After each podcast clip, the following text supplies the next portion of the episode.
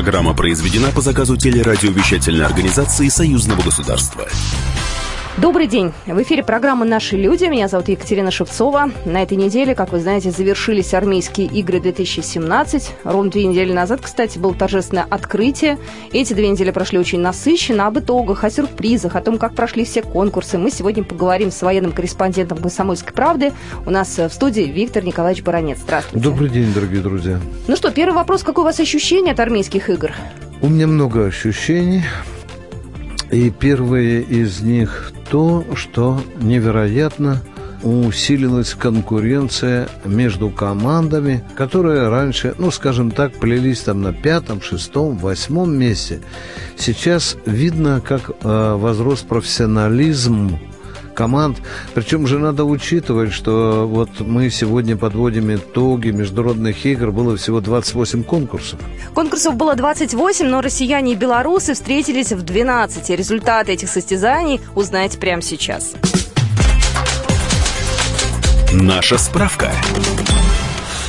Армейские игры в этом году проводились на 22 полигонах России, Беларуси, Азербайджана, Казахстана и Китая с 29 июля по 12 августа.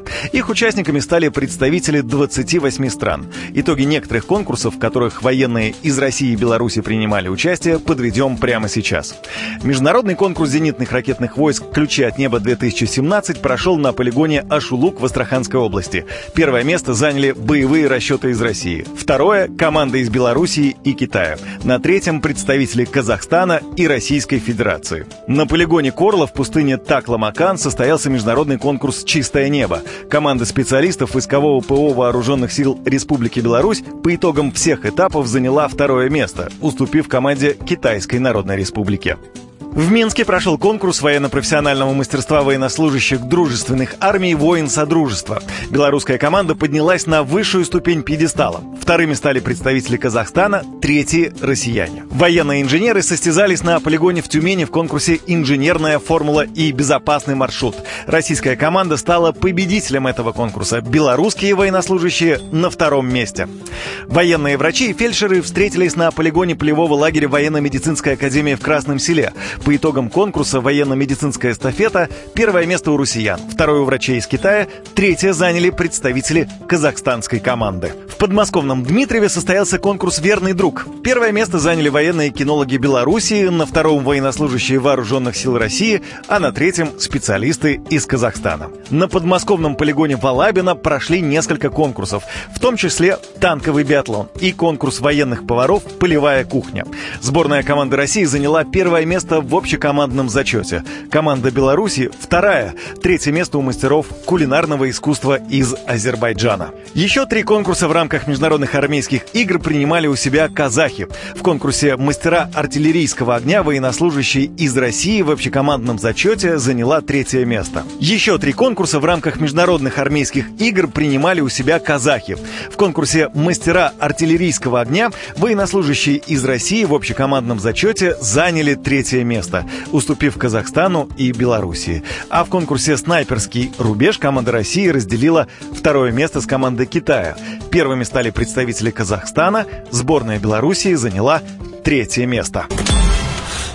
А в прошлом году у нас э, такие же были примерно результаты, или мы их улучшили или ухудшили? На большинстве конкурсов представители белорусской армии вот шли за нами по пяткам, так второе, третье, четвертое. Прибавили значительно казахи, пугали нас долгое время китайцы. Китайцы, я вам хочу сказать, вот там, где требуется физическая ловкость, прыть, они тут и они и нам тут фитиля вставляли. И э, один из выводов этого конкурса, что нам надо значительно и радикально пересмотреть качество физической подготовки наших солдат-офицеров при выполнении боевых задач. Кстати, про танковый биатлон, да. он на самом деле очень зрелищный, и да. там бывают интересные на самом деле моменты. Вот я предлагаю сейчас услышать комментарий начальника Главного управления боевой подготовки Вооруженных сил Республики Беларусь, генерал-майор Александр Некрашевич, расскажет, что у них произошло. Несмотря на то, что в ходе заезда первого экипажа пришлось менять танк, замена танка прошла по техническим причинам, соответственно, это время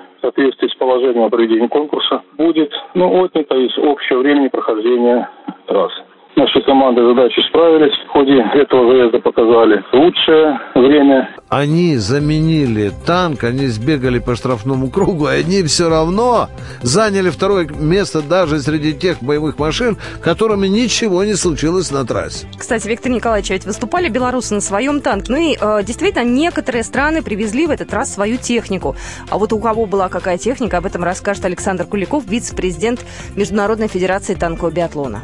Впервые привезла свои танки Т-90 индийская команда. Одним из главных соперников российской команды является команда Китая. Уже несколько лет предпринимающая попытки выиграть соревнования по танковому биатлону. В 2016 году Китайская Народная Республика для соревнования заказывала специальный танк. Была проведена модернизация двигателя, выхлопной системы, подвески и ведущих колес. При создании специального танка использовались результаты разработки китайской военной корпорации. Свою боевую технику на этот раз привезла и команда Беларуси. Она выступает на четырех танках Т-72, П-3, прошедших глубокую модернизацию – Основная суть модернизации танка Т-72БМЭ заключается в установке нового прицельного комплекса с тепловизионным прицелом, усиление броневой защиты. Знаете, меня мучил один вопрос, хотела бы его вам задать. Почему, когда мы говорим о танковом биатлоне, мы говорим, э, Беларусь выступала на танках, э, если мне память не изменяет, синего цвета? Вот откуда вот это деление на синий, красный, зеленый? Это у них другой краски просто не было? Нет, нет, нет. Значит, дорогие друзья, хороший вопрос. Перед началом игр э, проводился так называемый слепой жребий. Что такое слепой жребий? Вот эти все команды, которые вышли на э, танковый биатлон, огромное количество экипажей, у них на столе было по количеству команд выставлены патронные гильзы. И каждый представитель команды подходил к судейскому столу, брал патрон, вытаскивал пулю и оттуда извлекал бумажку определенного цвета. Ну, вот так получилось, что белорусы э, вытащили синий, синий цвет. Не, так каждый год это, это проводилось. Я, честно говоря, не знаю, помог ли цвет танка э, в гонке белорусской команде, но, э, тем не менее, и качество трассы, и качество судейства заметил и отметил наш эксперт. Давайте услышим э, генерал-майора Александра Некрашевича. Трасса, конечно, она совершенствуется в каком плане? Что улучшается покрытие отдельных элементов, отдельных объектов трассы, улучшается работа, безусловно, это мишенной обстановки. И практически споров, в отличие от прошлого года, по э, поражению э, мишени, по видеофиксации данных моментов у нас в этом году нет. Я читал западную прессу, вот э, многие журналисты да, да, европейские да, да, да, называют да, да. армейские игры неофициальной армейской олимпиадой. Угу. А какова вероятность, что в следующем году количество участников э, будет увеличено значительно? То есть не одна-две страны прибавятся, а посмотрят на нас и скажут, вау, круто как, угу. тоже хотим. Вот заместитель министра обороны Фомин а, буквально на днях а, выступал в Севастополе, это был конкурс «Глубина», по-моему, назывался, и он обронил такую информацию, что мы перед началом международных игр разослали приглашение всем странам. Вы спросите меня, Виктор Николаевич, а сколько это стран? Ну, около 200. Вы знаете, какое количество приехало, согласилось, да?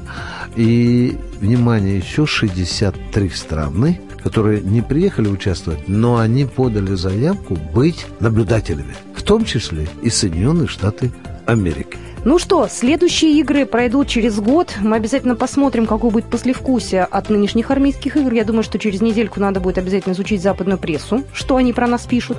Они просто пишут ехидно и завистливо. Вот как сказал один втихаря американский генерал, нам бы очень хотелось э, проверить свою боевую технику Валабина. Ну что, как говорится, пусть завидуют. Спасибо большое. Я с вами прощаюсь. Еще раз хочу сказать, что у нас э, Виктор Баранец был в студии, военный корреспондент «Комсомольской правды». Мы буквально через две минуты вернемся вновь в эфир, и ко мне присоединится мой коллега из газеты «Союзная вече» Николай Алексеев, и мы раскроем все тайны рыбалки и создадим самые рыбные места России и Беларуси.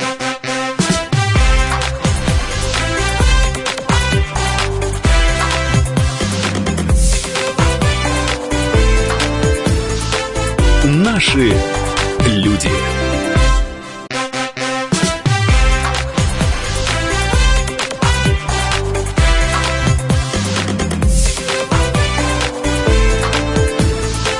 Наши.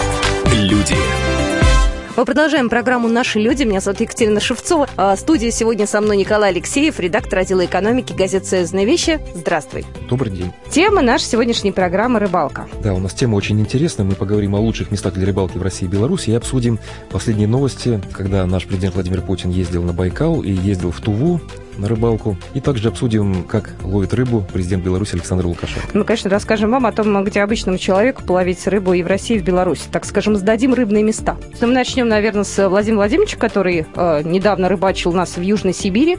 Он два часа гонялся за, за щукой. Видео это могли многие пользователи интернета видеть. И, в общем-то, дело такое очень азартное, как я понимаю.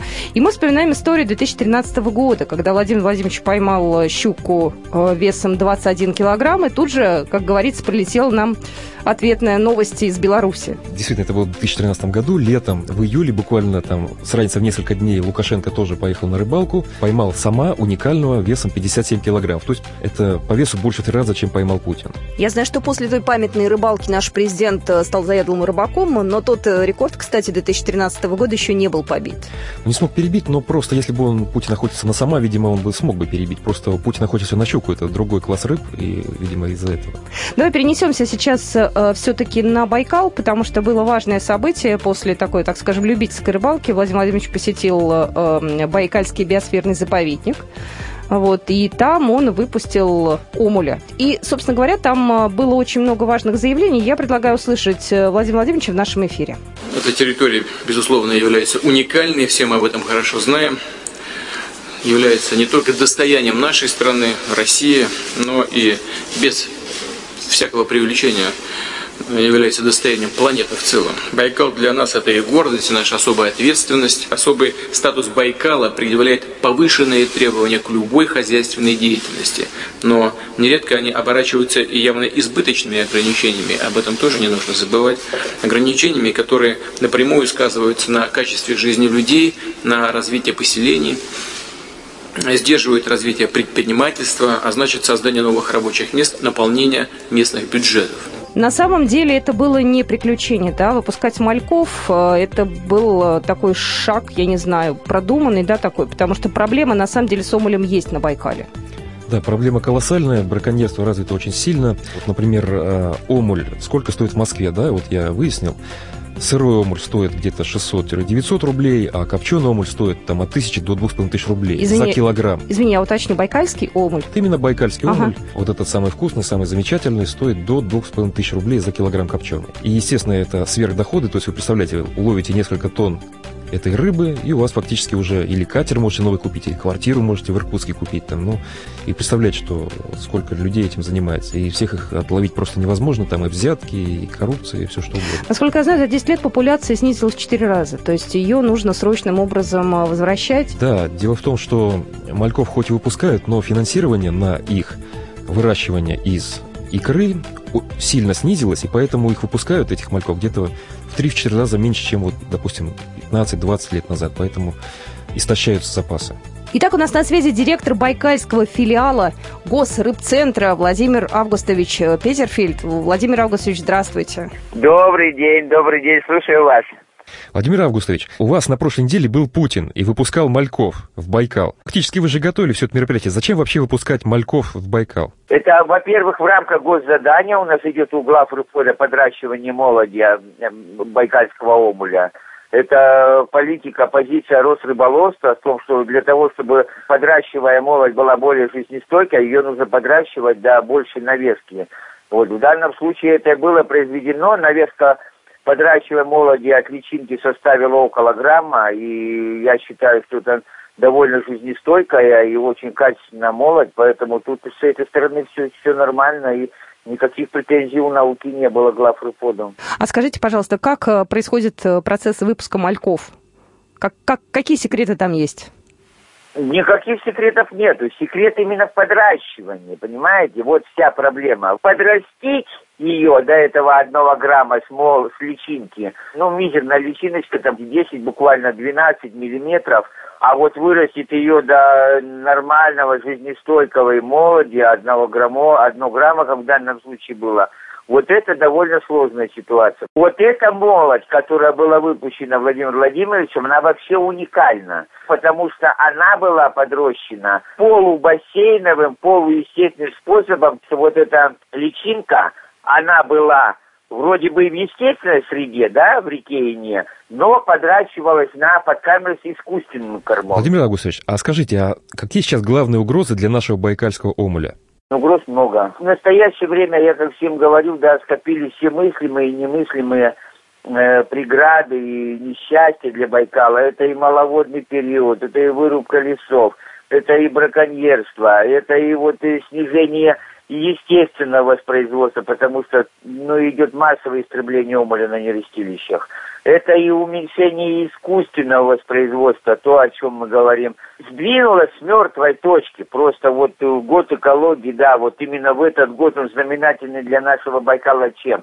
Тем, что все воспроизводственные мощности были переданы в ведение глав РПОДа. То есть здесь теперь все они находятся в ведении Росрыболовства.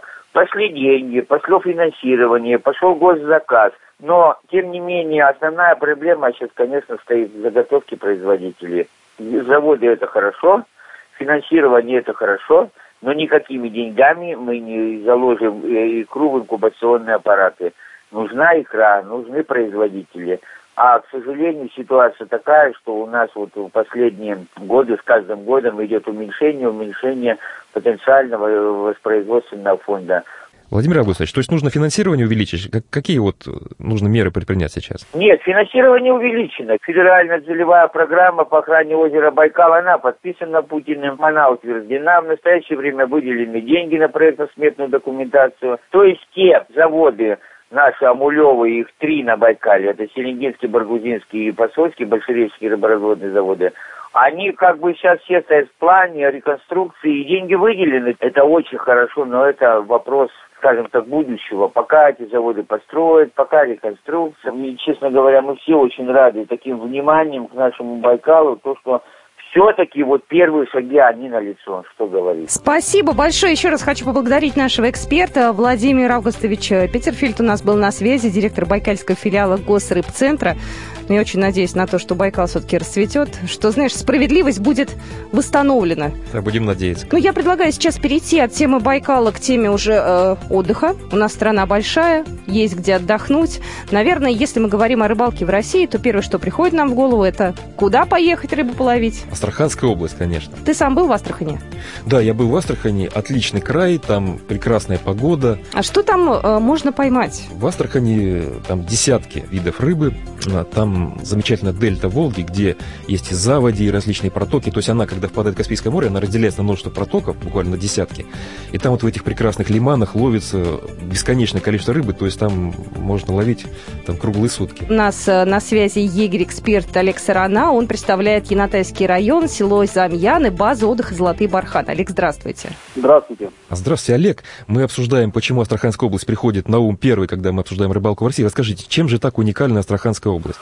Ну, уникальность Астраханской области заключается не только в том, что она богата -то рыбными ресурсами, а в том, что эти ресурсы довольно а, доступны и к ним удобно подобраться. Только в Астраханской области вы можете, а, будучи на базе, встать в 6 утра, поехать на катере на рыбалку и в 10 вернуться на завтрак с полным куканом рыбы. Отдохнув на обед, часа в 2-3, когда спадет жара, вы можете после обеда выехать снова в окрестности базы, поймать там трофейного сама. Это ну, очень удобно, это практично, и, и вряд ли еще в стране, в России, в частности, найдется такой уголок. Олег, скажите, пожалуйста, дорогое удовольствие поехать в Астрахань на недельку, например, не знаю, с компанией строительных а, человек? Вы знаете, в Турции отдохнуть, естественно, дешевле, потому что, э, я вам так скажу, э, это бизнес рыболовный, он не круглогодичный, база должна э, заработать и отбить свои расходы за небольшой сезон. В среднем цена на базах Астраханской области, она складывается из следующих составляющих. Это, собственно говоря, проживание на базе. Оно начинается там от 600 рублей в сутки. А питание на большинстве баз э, осуществляется в ресторане, или, либо вы сами готовите себе. Такие возможности тоже есть на многих базах. Основная стоимость рыбалки складывается, как правило, из а, стоимости а, наема катера и егеря. А без егеря, дикарем, без базы так можно? Да, можно без базы, можно без егеря. Вы даже на базе можете э, отдыхать без егеря, э, либо на лодке базы, либо привезя свою лодку из Москвы. То есть разбег цен очень серьезный в зависимости от того, какими услугами и сервисами вы будете пользоваться. А вы знаете, э, многие туристы, которые сейчас отдыхают на базах, они все эти этапы дикарей прошли. И я, в частности, иногда посчитав, многие приходят к выводу, что дешевле оплатить проживание на базе. То есть, ну, тут дело вкуса как бы. Хотя есть и свои прелести, конечно, в отдыхе дикарем. Но это тоже не дешево, это требует расходов определенных. Олег, э, давайте на две минуты буквально прервемся. Я напоминаю, что это программа «Наши люди». После рекламы мы вернемся обратно в эфир.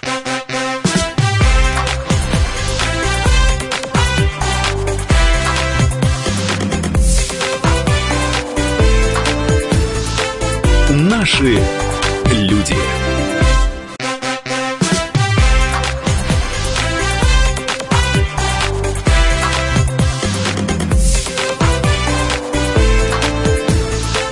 Наши.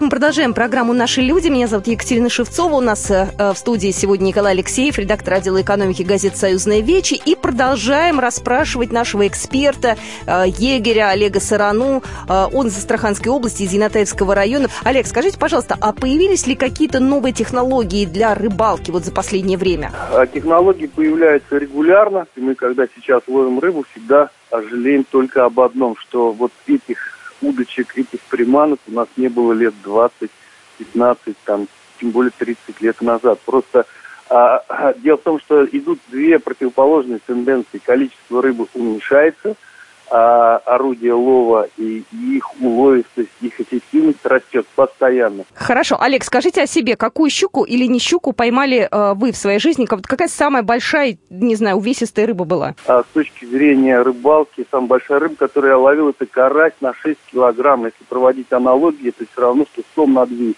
Спасибо большое. У нас э, на связи был Олег Сарана, э, представитель Астраханской области, Янатайский район, село Замьяны. Коль, ну давай мы с тобой озвучим другие популярные места, потому что, ну, ни одной Астраханью э, рыбак живет. Наверняка у нас в стране еще масса интересных мест. Ну, Астраханскую область мы уже, естественно, назвали. На второе место я бы поставил, значит, Иркутскую область и Бурятию, где находится наше уникальное озеро Байкал. Значит, потом, конечно, нельзя забыть про Республику Карелию, столица, город Петрозаводск, там уникальное Онежское озеро. А из Онежского озера вытекает река Шуя, плодовитое. Там же есть э, в Карелии уникальное метеоритное озеро Янис-Ярви, что с финляндского переводится как «Заячье озеро». Соответственно, рядом с Карелией находится Ленинградская область. А, ну, конечно, первое, что приходит на ум, когда говорят Ленобласть, это Корюшка, потому что она и в Балтийском море тоже ловится, и там же и Балтийская треска. Соответственно, давайте переместимся немножко на север. У нас есть великий наш Кольский полуостров, это Мурманская область. Там есть два моря, это Белое море и Баренцево море. Ну, конечно, там условия, как вы понимаете, жесткие, это фактически практически такая уже ледяная пустыня, но там можно выловить уникальную рыбу.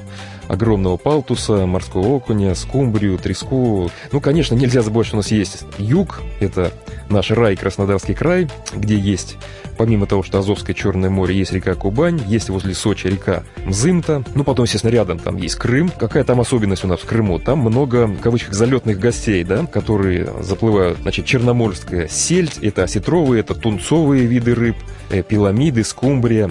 Ну и, конечно, ставрида там есть, ставрида. Одно из самых экстремальных мест для рыбалки у нас, да, в стране, это Берингово море. Оно находится там уже ближе к Аляске. Там три сотни видов рыбы, представьте, три сотни. Помимо этого, в центральной России, вот на Волге, возле Нижнего Новгорода, есть Горьковское водохранилище очень сильное. Также есть у нас а на пересечении Ярославской, Тверской Вологодской областей Рыбинское водохранилище. Потом, конечно, нельзя забывать про наши великие сибирские реки. Это Опер, Тыш, Лена, Енисей. Например, э, там можно поймать уникальную рыбу муксон. Из нее можно делать строганину. Это очень прекрасное блюдо. Потом Якутия, конечно, и там можно поймать и осетра, и окунь, щуку, и причем огромного размера. Кроме того, в столице Сибири, в Новосибирске, есть свое море. Обское море его называют в кавычках, но это на самом деле Новосибирское водохранилище. Еще одна уникальная рыбалка у нас есть во Владивостоке. Там можно на спиннинг ловить кальмары. Вот представьте себе, кальмара ловить на простую удочку. Но вот э, бывалые рыбаки советуют, что когда вытаскиваете кальмара, смотрите, чтобы он вас не облил своими черными чернилами. Вот такая вот особенность. Ну и, конечно, нельзя забыть про нашу Камчатку уникальную. Там есть и чавыча, это семейство лососевых, там есть хариус, тоже семейство лососевых, семга, нерка, в общем, все, что хотите. И кроме того, в прибрежных водах можно поймать уникального гигантского камчатского палтуса, достигающего веса больше 200 килограммов. Ну, представь себе, 200 килограммов. И напоследок давайте вернемся все-таки к нам в Подмосковье, потому что очень много тут вариантов. Есть у нас Химкинское водохранилище, Клязьминское, Пироговское, Яузское. Потом через Московскую область протекает река Ака. Есть Истринское водохранилище. Ну, в общем, вариантов масса. То есть вам не обязательно ехать на Беринговое море, чтобы порыбачить. Ну что же, с российскими местами для рыбалки мы разобрались. Я предлагаю перейти сейчас в Беларусь. Там тоже масса интересных мест. Вообще, я знаю, что Беларусь называют страной озер. Их там около 11 тысяч, и э, рыбалка, мне кажется, там удивительная. Коль, я думаю, ты сейчас расскажешь о том, что в Беларуси интересного, какие реки, какие места самые такие привлекательные для туристов. Да, Беларусь, конечно, уникальная страна, поэтому ее называют синеокая, потому что в ней очень много голубых озер. Ну и так, у нас пятерка. Значит, первое это озеро Нарыч. Оно расположено возле города Мядель, это на западе Беларуси. Но э, это самое большое озеро в Беларуси, но оно там не одно. Это целая группа озер. Там великолепная рыбалка, там есть и гиды, там можно и домик снять, и лодку, там все замечательно. Значит, кроме этого, чуть севернее, там есть Брославские озера. Их называют голубым ожерельем Беларуси, потому что с высоты птичьего полета все это выглядит как действительно ожерелье прекрасное. Кроме того, есть Чигиринское водохранилище, значит, оно считается лучшим в Могилевской области. Напомню, Могилевская область находится ближе к России, то есть туда ехать гораздо ближе. Например, из Смоленска туда можно добраться ну, где-то за 3-4 часа. Дальше, конечно, нужно вспомнить про Вилейское водохранилище, которое находится в Минской области возле города Вилейка. А, кстати, вот там есть легенда, когда значит, создавали водохранилище, затопили несколько деревень, и если зимой приложить ухо ко льду, то можно услышать колокольный звон затопленных церквей. Вот такое вот уникальное озеро. Там можно поймать щуку, плотву, окуня, леща, подлещика, попадается и судак, карп и уклейка. Значит, вот эта пятерка основная. Но помимо этого надо помнить, что там есть уникальная река Неман, по-белорусски Неман они ее называют. Там можно поймать, значит, сазана, усача, жереха, судака тоже ехать, в общем-то, недалеко до туда. Кроме того, возле Минска есть так называемое Минское море, ну, которое называется, на самом деле, Заславское водохранилище, всего в 10 километрах от Минска, огромное такое водохранилище. Кроме того, не забывайте, что в Беларуси развита система агроусадеб, там их больше тысячи. Среди этих агроусадеб есть так называемые рыбные усадьбы. То есть это, значит, прекрасный деревянный дом с гостеприимными хозяевами, вас там и накормят, вам там дадут удочки, значит, вечером вам сварят уху из вашего улова. В общем, кроме того, не забывайте, что есть рыбные хозяйства, например, форелевые хозяйства, хозяйства, э, где вам могут э, в течение дня помочь наловить целый мешок прекрасной форели, и вы уедете в Москву или в другой регион России довольным и счастливым. И с уловом. И с уловом. Так, и мы готовы поприветствовать э, нашего белорусского коллегу. У нас на связи гид Антон Антонович Фишерман. Вот, Антон, здравствуйте. Добрый день, да, Антон Ан... Фишерман. Антон, у меня... рыболовный псевдоним. У меня самый первый вопрос, извините, очень наивный. А зачем нужен гид по рыбалке? А просто так нельзя приехать, э, не знаю, разбить палатку, палатку, приехать на машине и половить рыбу в Беларуси? Э, во-первых, можно. Э, во-вторых, э, рыбалка занятие очень-очень многогранное. И, скажем так, просто для тех, кто этим не занимается, это кажется со стороны так все, в принципе, просто. На самом деле, не зря рыбалкой столько времени и столько лет люди занимаются. Процесс довольно-таки непростой, очень-очень многогранный. И, ну, даже самое простое, допустим, рыбалка, та рыбалка, которую мы организовываем, она требует, а, в первую очередь, катер – большой мощный катер, хорошо оборудованный катер. Это стоит, э, ну, скажем так, немало денег. А, плюс э, хорошие современные снасти и так далее, и так далее. То есть тут, грубо говоря, человек, знаете, то же самое, как э, для того, чтобы куда-то слетать, вам не надо покупать самолет, вам надо купить просто билет, потому что самолет дорогой. То же самое и здесь. Тут огромное количество профессионального оборудования, которое вам покупать не надо, которым может просто воспользоваться, скажем так, взяв в аренду. Ну и непосредственно гид, самое ценное, что есть в гиде, это его многолетний опыт концентрированный опыт, который гид может передать своему клиенту за короткое время, ответить на очень многие его вопросы. Ну и опять же, если говорить про э, водоем, то есть любой человек, который более-менее уже занимается рыбалкой, рыбалкой, он прекрасно понимает, что просто так с наскока э, поймать какую-то достойную рыбу очень непросто на водоеме, водоем надо знать. Антон, а скажите, пожалуйста, а чем все-таки Беларусь может заманить россиянина? Потому что в России есть у нас и моря, и океаны, и реки бесконечные. Вот что в Беларуси есть такого уникального? А, ну, во-первых, у меня очень много клиентов из России, и в первую очередь, кто приезжает в первый раз, они все удивляются тому, что «а где люди?». Uh-huh. Я не говорю там про чистоту, да, то, что там, ну, все говорят, у нас там чистые продукты там хорошие и так далее, это все как бы не касается рыбалки. Э, касательно рыбалки, вот, допустим, Брославские озера, водоемы, где я сейчас нахожусь, это национальный парк. А здесь э, за день можно на воде увидеть э, даже в выходной день, ну, максимум лодок 10. То есть людей удивляет именно то, что такие большие водоемы, такие богатые рыбой водоемы и такое маленькое количество людей, маленький рыболовный пресс. Во вторую очередь это рыба. Не скажу за водоемы России, но те результаты, которые мы, мы показываем здесь, они сравнимы, я еще вот в Финляндии 4 месяца в году провожу, тоже организовываю рыбалки. В принципе, результаты сравнимы с финскими. Антон, мы в передаче обсуждали, а, как восполняются ресурсы нашего Байкала и говорили о проблемах, то, что омуль вымирает на Байкале. А вот как восполняются mm-hmm. биоресурсы в белорусских озерах? А, ну, во-первых, у нас есть такая организация, как Белорусское общество охотников и рыболовов, э, в которой состоят очень многие рыболовы и охотники, платятся взносы. Из этих взносов э, плюс из государственного бюджета осуществляется зарубление. И оно действительно осуществляется, то есть постоянно есть отчеты, Э, даже вот на Facebook странице БОРа, этой организации, есть постоянный отчет о зароблении. Хотела бы спросить, э, как вообще в Беларуси поступать человек, который оказался вот первый раз, он не знает, что делать? Нужно покупать лицензию и где ее нужно покупать? Смотрите, если опять же говорить в целом по Беларуси, есть огромное количество водоемов, на которых никакая лицензия не требуется. Главное не нарушать правила рыбной ловли, установленные в стране. Антон, а скажите, а вот есть рыбные усадьбы в Беларуси, ну это как агроусадьба, стоит ли туда ехать? Знаете, э, любой день, проведенный на рыбалке, он лучше дня, проведенного не на рыбалке, каким бы он ни был. Поэтому, mm-hmm. если цель половить рыбу, отдохнуть, конечно, стоит. Как бы, опять же, это все э, на любителя. То есть э, кто-то хочет э, спокойного отдыха, там, и чтобы было место, где закинуть удочку. А, тем более, если человек хочет какого-то более-менее гарантированного улова, то да, это какая-то агроусадьба с небольшим зарыбленным водоемом. Также есть агроусадьбы, вот и здесь тоже на озерах, которые стоят на берегах озер, Э, где тоже можно приехать половить рыбу. То есть почему нет? А когда у вас начинается сезон и когда заканчивается? Тоже ведь определенные правила есть? А, да, сезон у нас у нас э, существуют нерестовые запреты. Я сейчас затруднюсь вам сказать точные даты, тем более это даты, даты из года в год они переносятся в зависимости от погоды, э, отталкиваясь именно от реального времени нереста рыбы. Ну вот, что касается, допустим, такого основного запрета нерестового, который запрещает выходить на воду и ловить с лодки, то на юге страны он заканчивается 18 мая в этом году заканчивался, в центральной части страны он заканчивается 31 мая, и на севере страны э, он заканчивается 9 июня. Ага, а вот сейчас в августе, в сентябре можно ловить? Конечно, ага. пожалуйста. Вот, с, грубо говоря, с там, э, конца мая, начала июня, в зависимости от региона, до ледостава никаких запретов нету. Есть лишь запреты по некоторым видам рыб, что есть запреты на ловлю сама летом, э, есть определенные запреты там, на ловлю судака в какое-то время, то есть, ну, именно по каким-то определенным видам рыб, у которых, допустим, там в это время нерест, да, тоже существуют запреты. Ну и, соответственно, есть рыбы, которые находятся в красной книге, которых вообще никогда ловить нельзя. Какая была самая большая рыба в вашей жизни, которую вы поймали, самая тяжелая? Учитывая то, что я занимаюсь именно щукой, то лучше, наверное, говорить о трофейной щуке. Самая большая щука была 120 сантиметров, 13 килограмм. Ого, а где вы ее поймали? В Беларуси. Спасибо большое. Еще раз хочу напомнить, что у нас э, только что на связи был э, гид э, Антон Фишерман. Антон живет в Беларуси. Он специализируется как раз на белорусской рыбалке, раскрыл нам все секреты. Ну, захотелось поехать. Еще раз хочу сказать, что все подробности, еще раз список всех самых интересных мест, как в России, так и в Беларуси, можете посмотреть на сайте Союзного Вечи. Напомни сайт, пожалуйста. союзвечи.ру так что туда идите, если вдруг какие-то вопросы вы можете задать нам э, в статье. Вот э, Николай как раз написал большую заметку. Да, можете написать на Фейсбуке, у нас есть группа в Фейсбуке, можете там тоже обращаться.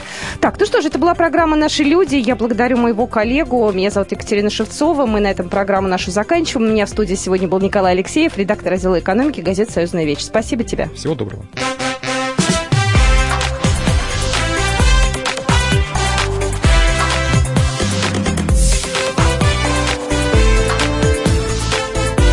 Наши люди.